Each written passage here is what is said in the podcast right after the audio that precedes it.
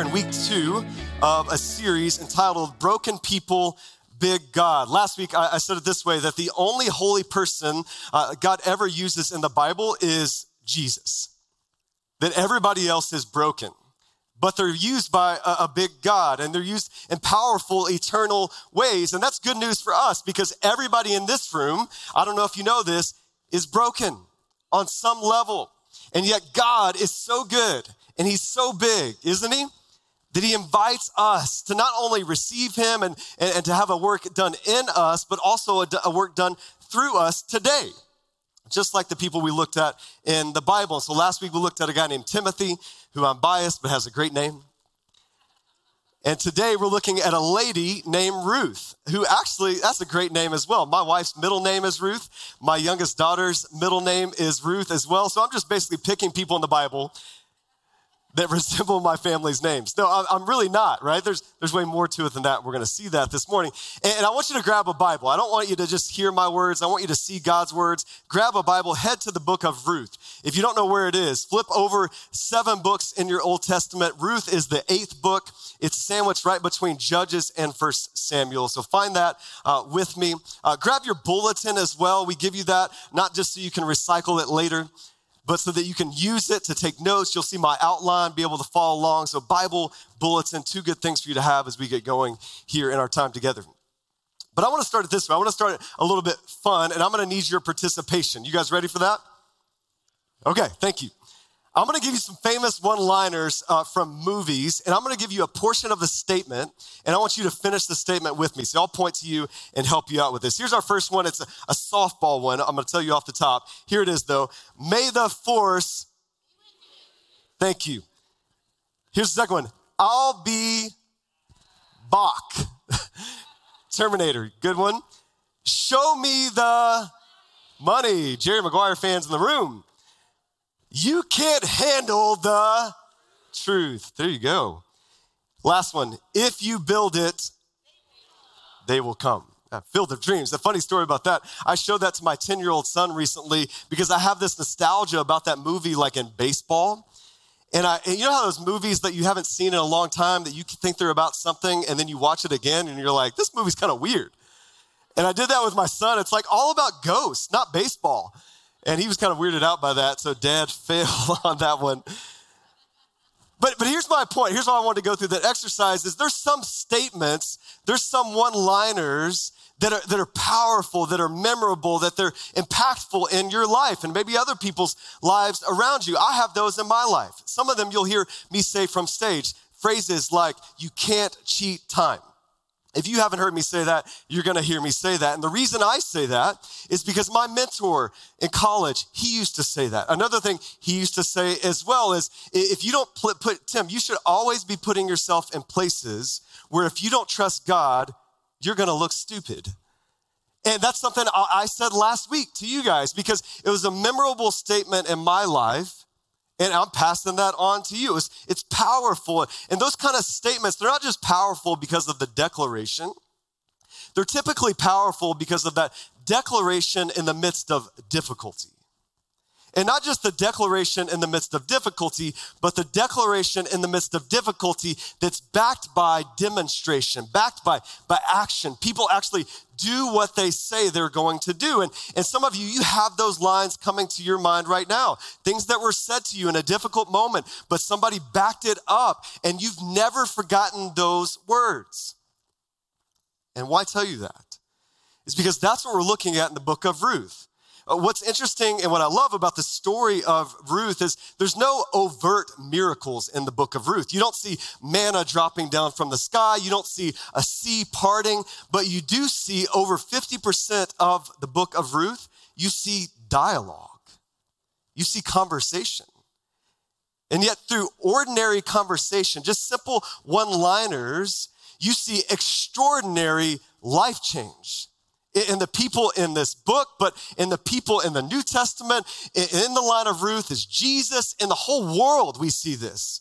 And it stems from dialogue and words spoken and backed up with action. It changes the world. And so we're going to look at that together. And what, what I'm going to do is I'm going to read the first portion of this story in chapter one.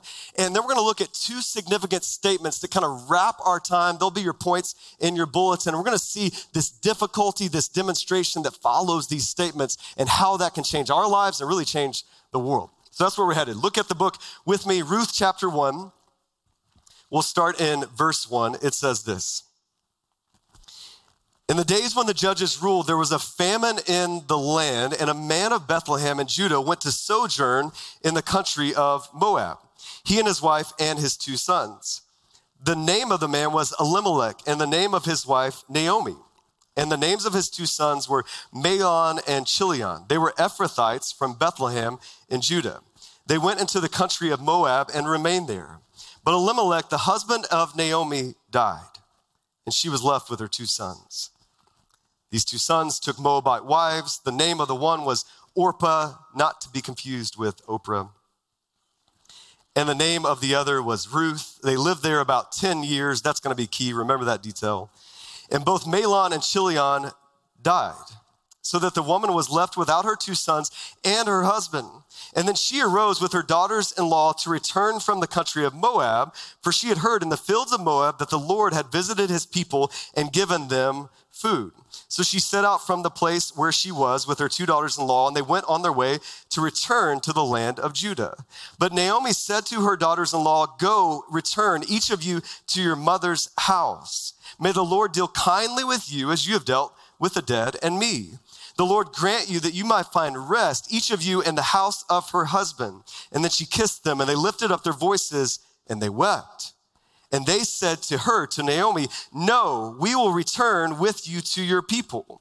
But Naomi said, Turn back, my daughters. Why will you go with me? Have I yet sons in my womb that they may become your husbands?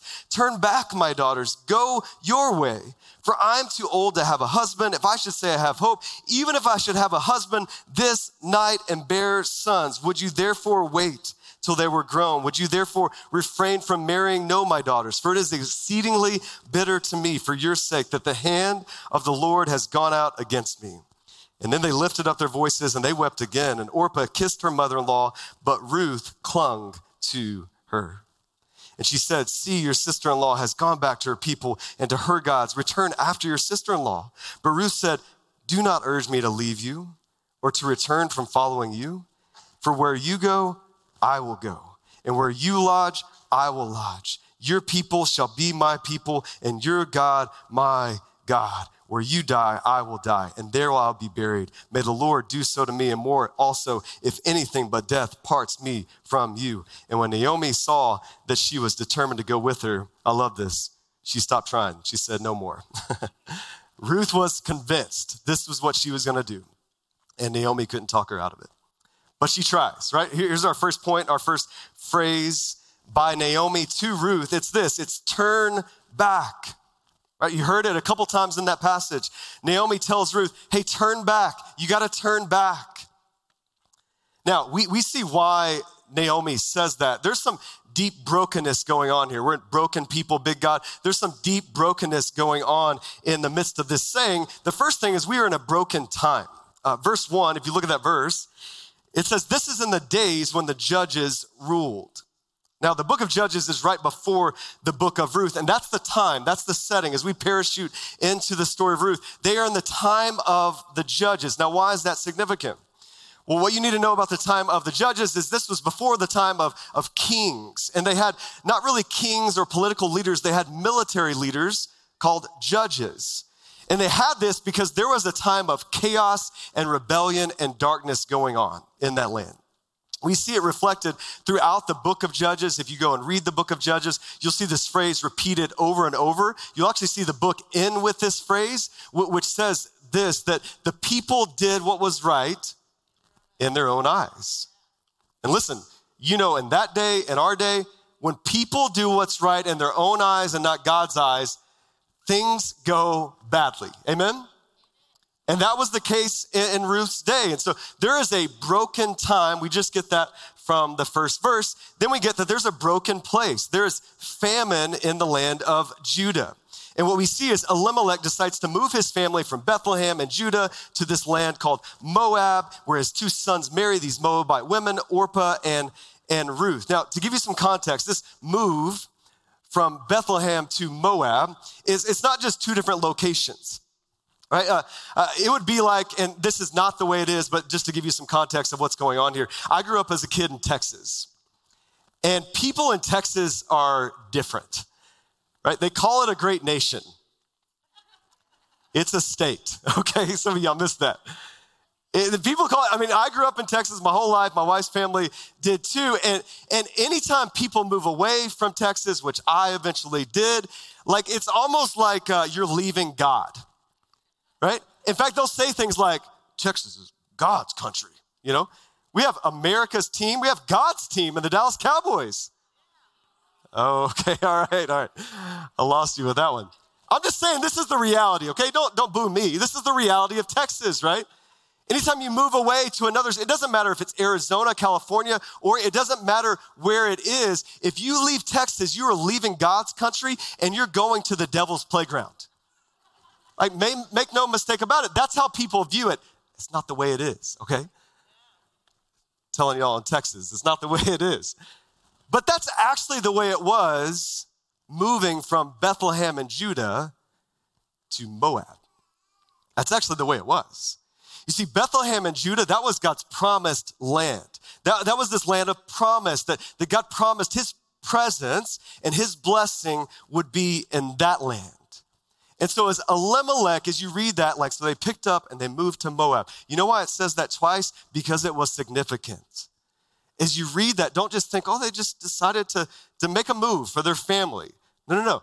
They, they changed not just destinations, they went to a demonic territory.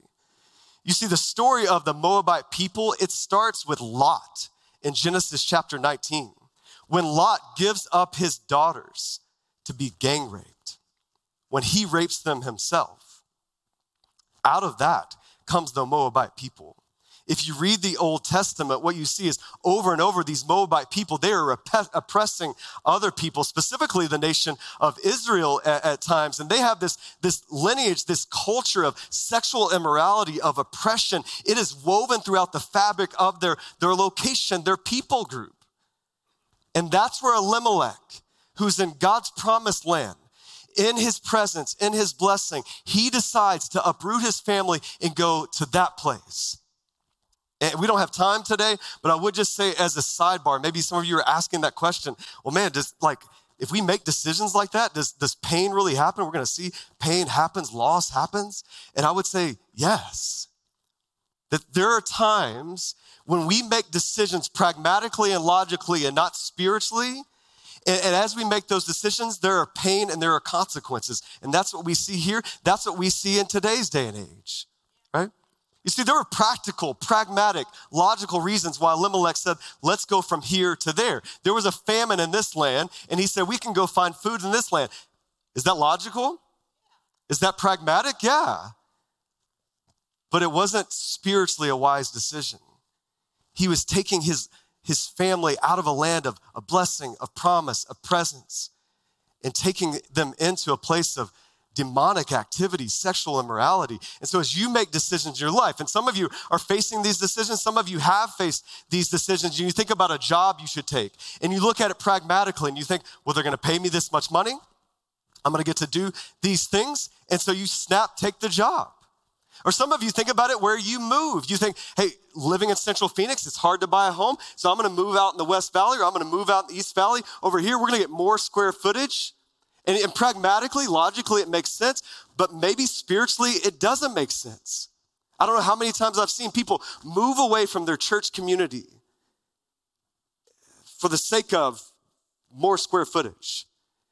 And then I hear back from them years down the road of, and they're lonely, they're missing accountability in their life. I don't know how many people I see take a job because it looks good on paper, but the work culture is toxic. And they're calling them to make work an idol to the neglect of their family and it's disrupting and destroying families. But it made sense pragmatically and logically but not spiritually not biblically. It's a little takeaway that we can see from this, this move from bethlehem and judah to moab. But we come to this broken place, this broken time, but also broken, broken circumstances. Uh, we have a loss of family. Did you catch what happened? What's crazy about the Bible is we just read a few verses. This accounted for 10 years of loss. Naomi's husband, Elimelech, dies. Her two sons die in a span of 10 years. Can you imagine that gravesite? I, I, I know my, my grandmother's gravesite, again in Texas. I, I remember going to visit that gravesite when my grandmother died. See, my grandfather died probably 20 years before her. And I saw her gravesite and I saw his, his gravesite. And then several years later, I, I, went back to see my, my aunt's gravesite in the same place. And I also saw my uncle's gravesite a few years later after that. And that whole span of that was probably 30, maybe even 40 years of seeing all these grave sites in one place. Naomi saw all these grave sites in one place in a matter of 10 years. And we don't get the details. Maybe it was a matter of a moment. We, they may have died altogether. We don't know that. But can you imagine that loss? It's devastating. so much that Naomi doesn't just see it as a loss of family, she sees it as a loss of favor. Right, look at verse 13 with me, a significant statement that Naomi makes. She says, The hand of the Lord has gone out against me. And you start to understand this is why Naomi tells Orpah and Ruth, Turn back. Turn back. I'm, I'm damaged goods. God is not for me. He, he seems to be, he's not, but this is how she feels at the time. Some of you, this is how you feel at times. And you need to know, you can tell God that. You can be honest with God. He already knows how you're feeling. You can tell him that. He can handle that. Amen? Naomi tells God that. This is that we get raw, honest truth in the Bible. This is what it is. She feels like she's damaged goods. She feels like you wouldn't want to come with me. There's no blessing here. Go away, turn back, turn back. So you start to realize what's going on with Naomi, why she would say something like this. You see, in Naomi's current plight, culturally, she has nothing. That in that day, she's lost her husband, her provider. She's lost her kids, her legacy. She's lost her value, her significance in that day and age. She's lost everything culturally. She's lost everything economically. What she's telling Ruth and Orpah is hey, if you come with me, I can't provide for you. I have no way to make a living at this point in my life, and I'm probably too old to get remarried, and, and you're too young. Or she says, hey, if you get married, like to my sons, like I'm, I don't have sons. And even if God gives me a husband tonight and I have sons right now, which is not even possible, you're going to wait for 20 years to get married to them and, and that's going to be your provision? No, turn back. And so Naomi has nothing culturally and economically. And it leads her to believe she has nothing spiritually. Have some of you been there? You look at your, your status and your significance and your value in our culture, you look at it practically.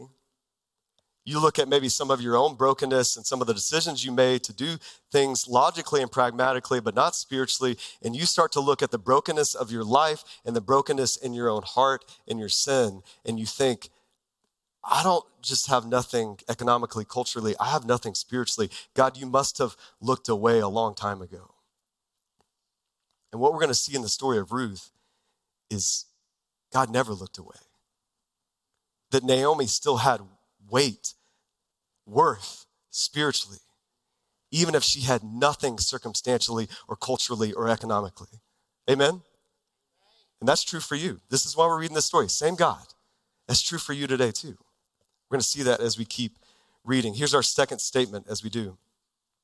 Here's the second statement now from Ruth to Naomi. Here's this powerful one liner. She says, Where you go, Naomi, I will go.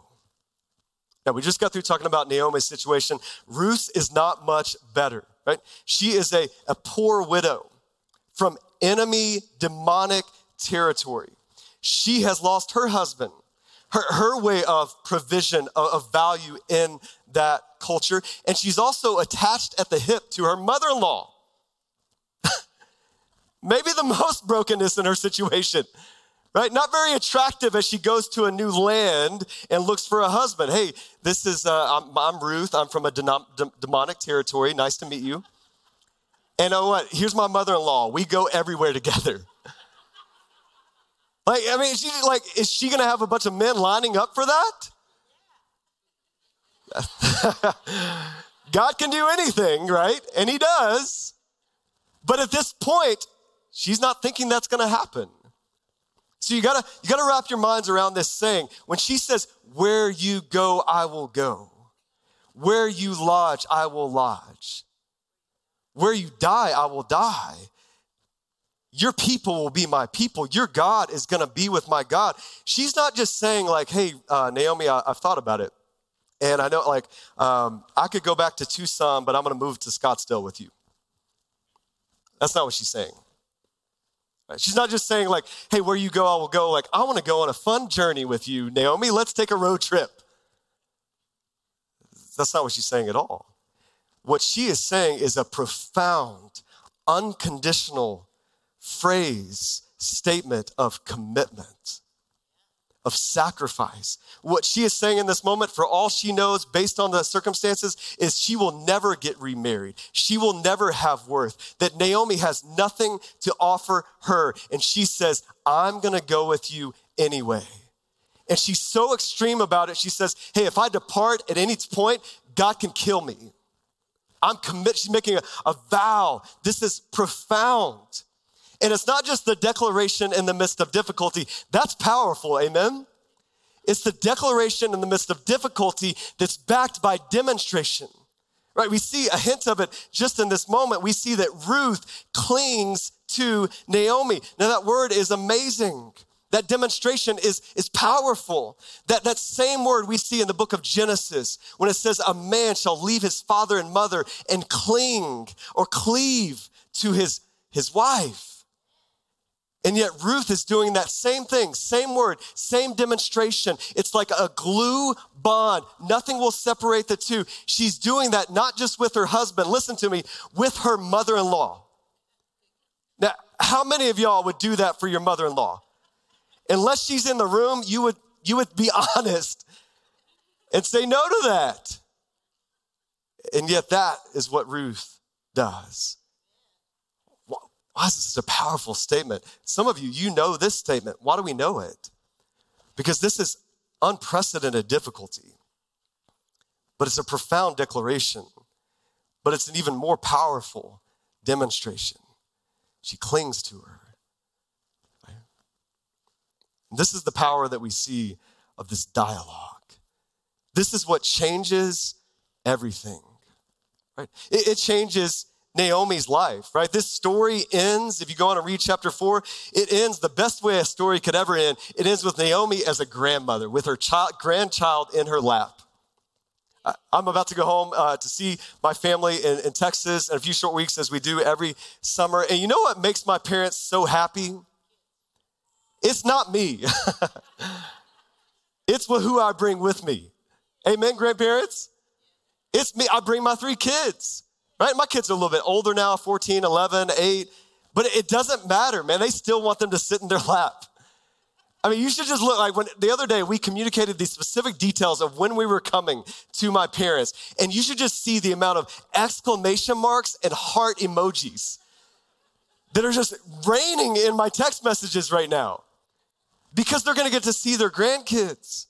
That's how this story ends this improbable, against all odds story. Naomi's life is forever changed. She ends up sitting with her grandchild on her lap. It changes everything. What, was, there, was there bread falling from the sky? Was there this massive parting of a Red Sea? No, there was words spoken. There was a declaration in the midst of difficulty, but it was backed by demonstration. And let me tell you, that is powerful. It changes people's lives. It changes Naomi's life. But it doesn't just change her life, it changes Ruth's life. She does find a husband named Boaz. But bigger than that, she finds God. She has a relationship with God, an identity with God. She ends up being the great grandmother of King David in the line of Jesus. She has a book of the Bible named after her. Well, that's a big deal in and of itself, but it's a bigger deal when you know she's a Moabite woman, not an Israelite man. That, that the majority of the book, in fact, all the books of the Old Testament are named after Israelites. She's the only non Israelite to have a book of the Old Testament named after her. It changes Ruth's life, it, it changes the world. And that through Ruth and through her radical, unwavering loyalty in the midst of difficulty, we get Jesus Christ who changes the world, who tells us, hey, where you go, I will go. And not just I'll risk my life. If I have to die, I'll die. But he says, I will die in your place for you to a people who have nothing to offer him. That, that's you and me. Like our brokenness in our sin is greater than Naomi. We, we have nothing to offer God. And yet he enters human history. He puts on flesh. He says, I'm going to be with you. I'm going to go where you go. And I'm going to die but I'm also going to rise. And I'm going to give you relationship with me. See, what, what do we do with this sermon, Old Testament? Something, how do we apply this? Such a, such a story. Like, how, how do we apply this, Tim, in our lives? I'm going to give you two things. Here, here's the first thing is we see the power of friendship. We see the power of friendship. We see the power of declaration and demonstration in the midst of difficulty in friendship we see a friend like Christ. Many people will talk about Ruth as a type of Christ. She's pointing us to, to our, our best friend, Jesus Christ. And we see just the power of an unconditional relationship over a transactional one. See, as I was thinking about this story and this friendship, it almost seems too, too simple to talk about dialogue and friendship in church. Like, well, oh, it's not that amazing to read, Tim until you look at all of our culture and all of our relationships and you realize they're all transactional, not unconditional. I think about it in my life sometimes as a pastor. In my dark moments, in my weak moments, I, I, view my relationships, sometimes even with you all in here, honest moment today in church, as transactional. As a pastor for many years, sometimes that people love me when I'm preaching great sermons or, or preaching things they would like to hear. And the moment I say something they don't like to hear, they're gone. That's very transactional. My relationships at times. And I've also seen, though, the power of unconditional relationships. I have a few of those in this room as well. That when I wasn't a great preacher and they stayed, and I don't know why they stayed, it was pretty bad. And we didn't have a, a great mission as a church. We didn't have a great facility. We were meeting at a school in downtown Phoenix, and we actually got evicted out of that school. And there was a few people who said, "Wait, we're not transactional friends. We're unconditional friends. We are going to go with you." And where you go, I'm to go. And we're in this together we're locking arms. Let me tell you, those are foxhole friends. Amen. There's power in that. It changed my life. It's changing your life, and you don't even know who those people are.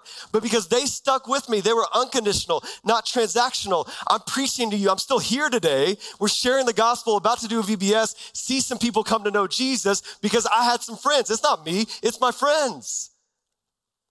That's the power of unconditional friendship, statements, declarations and difficulty backed by demonstration. And some of you, you have friends like that. If you don't, you need to find some friends like that because let me just tell you, it doesn't matter how well I preach and how great the music is and how great our classes are.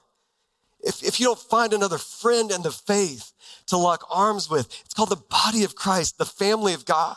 If you don't find that, you'll probably leave, but, but less than that, like bigger than that, your life won't change. You need these kinds of friends. You need to be a, this kind of friend. Maybe today on your way home, you just start with your spouse, maybe start with your kids, but maybe start across the aisle with somebody you don't know that well and just start that conversation. Maybe start with somebody who's going through a sickness or strife or sin and just simply tell them it doesn't have to be that profound. Just simply tell them, hey, I don't know what you're going through right now, but I just want to let you know I'm with you. And I'm here if you need me. I'm not going anywhere. That's amazing, isn't it? Have you experienced that? The lesson from Ruth is be a friend like that. Look for friends like that. My, my call to you in our church we can worry about a lot of things that happen on Sundays, but if you don't find a, a friend, community to walk with, we've missed the boat as a church community. Amen? That's what it's about. That's where the power is for life change. Here's the second thing is the freedom of identity. The freedom of identity. But what we see with Ruth is her circumstances, Naomi too, are against all odds. She doesn't have a husband. She's looking at a future, Ruth is, without a husband, without value, without significance. She's looking at her circumstances and they are bleak, and yet her identity is secure in God. The freedom in that. I don't know how many people I talk to, and they're looking for a circumstance to fulfill them. They're looking for that job, they're looking for that pay raise, they're looking for that spouse or a different spouse. They're looking for their kids to be something. They're looking for that home with that square footage. They're looking to make a name for themselves. And it's all about their circumstances. And let me just tell you, there's no peace there. There's no purpose there. There is a roller coaster there. A frustration of defeat, even when you're high, even when you're on the mountaintop.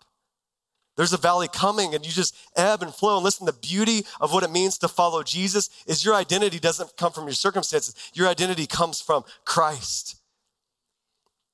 And that, that's a freeing thing. I, I say it this way that's having the world in checkmate.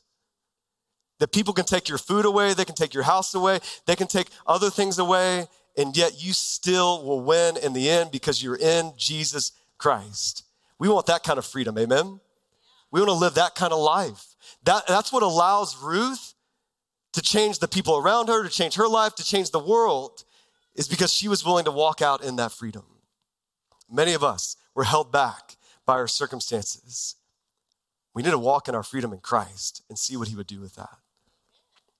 Today, we're going to end with baptism. We're going to end not just with be more like Ruth. You need to hear that today. That's not the message, that's not the application. Can we take some lessons? Did I just give you some? Yes, but ultimately, here's the message it's not be more like Ruth, or be a friend like Ruth, or be free like Ruth. It's look to the one, trust in the one that Ruth points us to. It's realize that Jesus Christ, he, he came to you against all odds. You didn't deserve it. You had nothing to offer him.